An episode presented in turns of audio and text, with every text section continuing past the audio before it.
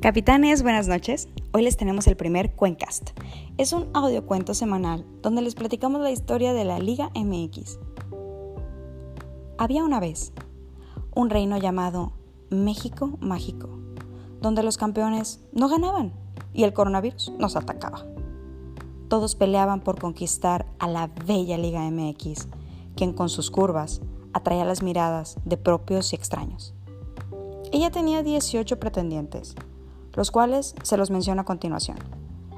El conejo, muy galán y adorable, pero en las finales se volvía de peluche. León, quien con su melena intentaba enamorarla. El guerrero, quien decía que era muy bueno. Todo un santo. Y por eso la merecía.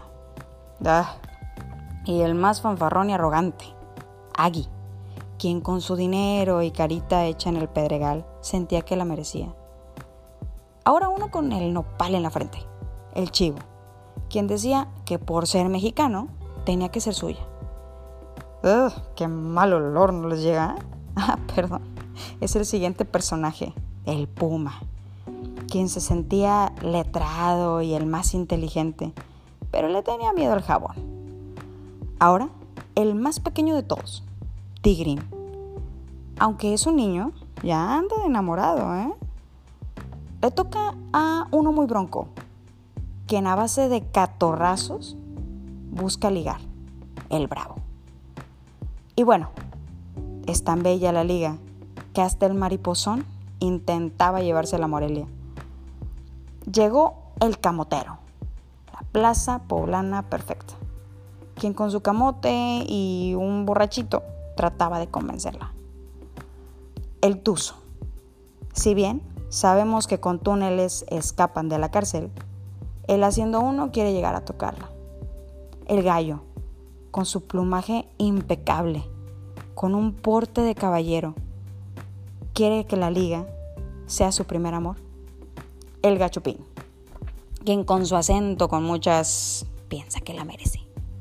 El rayo, quien con su traje de luces ilumina la vida de los hidrocálidos. El diablo, Mm, de él no sabemos mucho, solo que vende chorizo. Cholín. Él, con su spanglish, intenta confundirle, pero en realidad es un perrito inofensivo. El zorro, un adorable muñeco de peluche que en sus vitrinas tiene más telarañas que trofeos. Bueno, y para cerrar esta lista, les presento a su novio actual, el regio quien después de conquistarla la olvidó. Piensa que por su acento norteño iba a espantar al resto. Capitanes, estos son los personajes que se mediarán entre ellos semana a semana para poder conquistar a la bella Liga MX.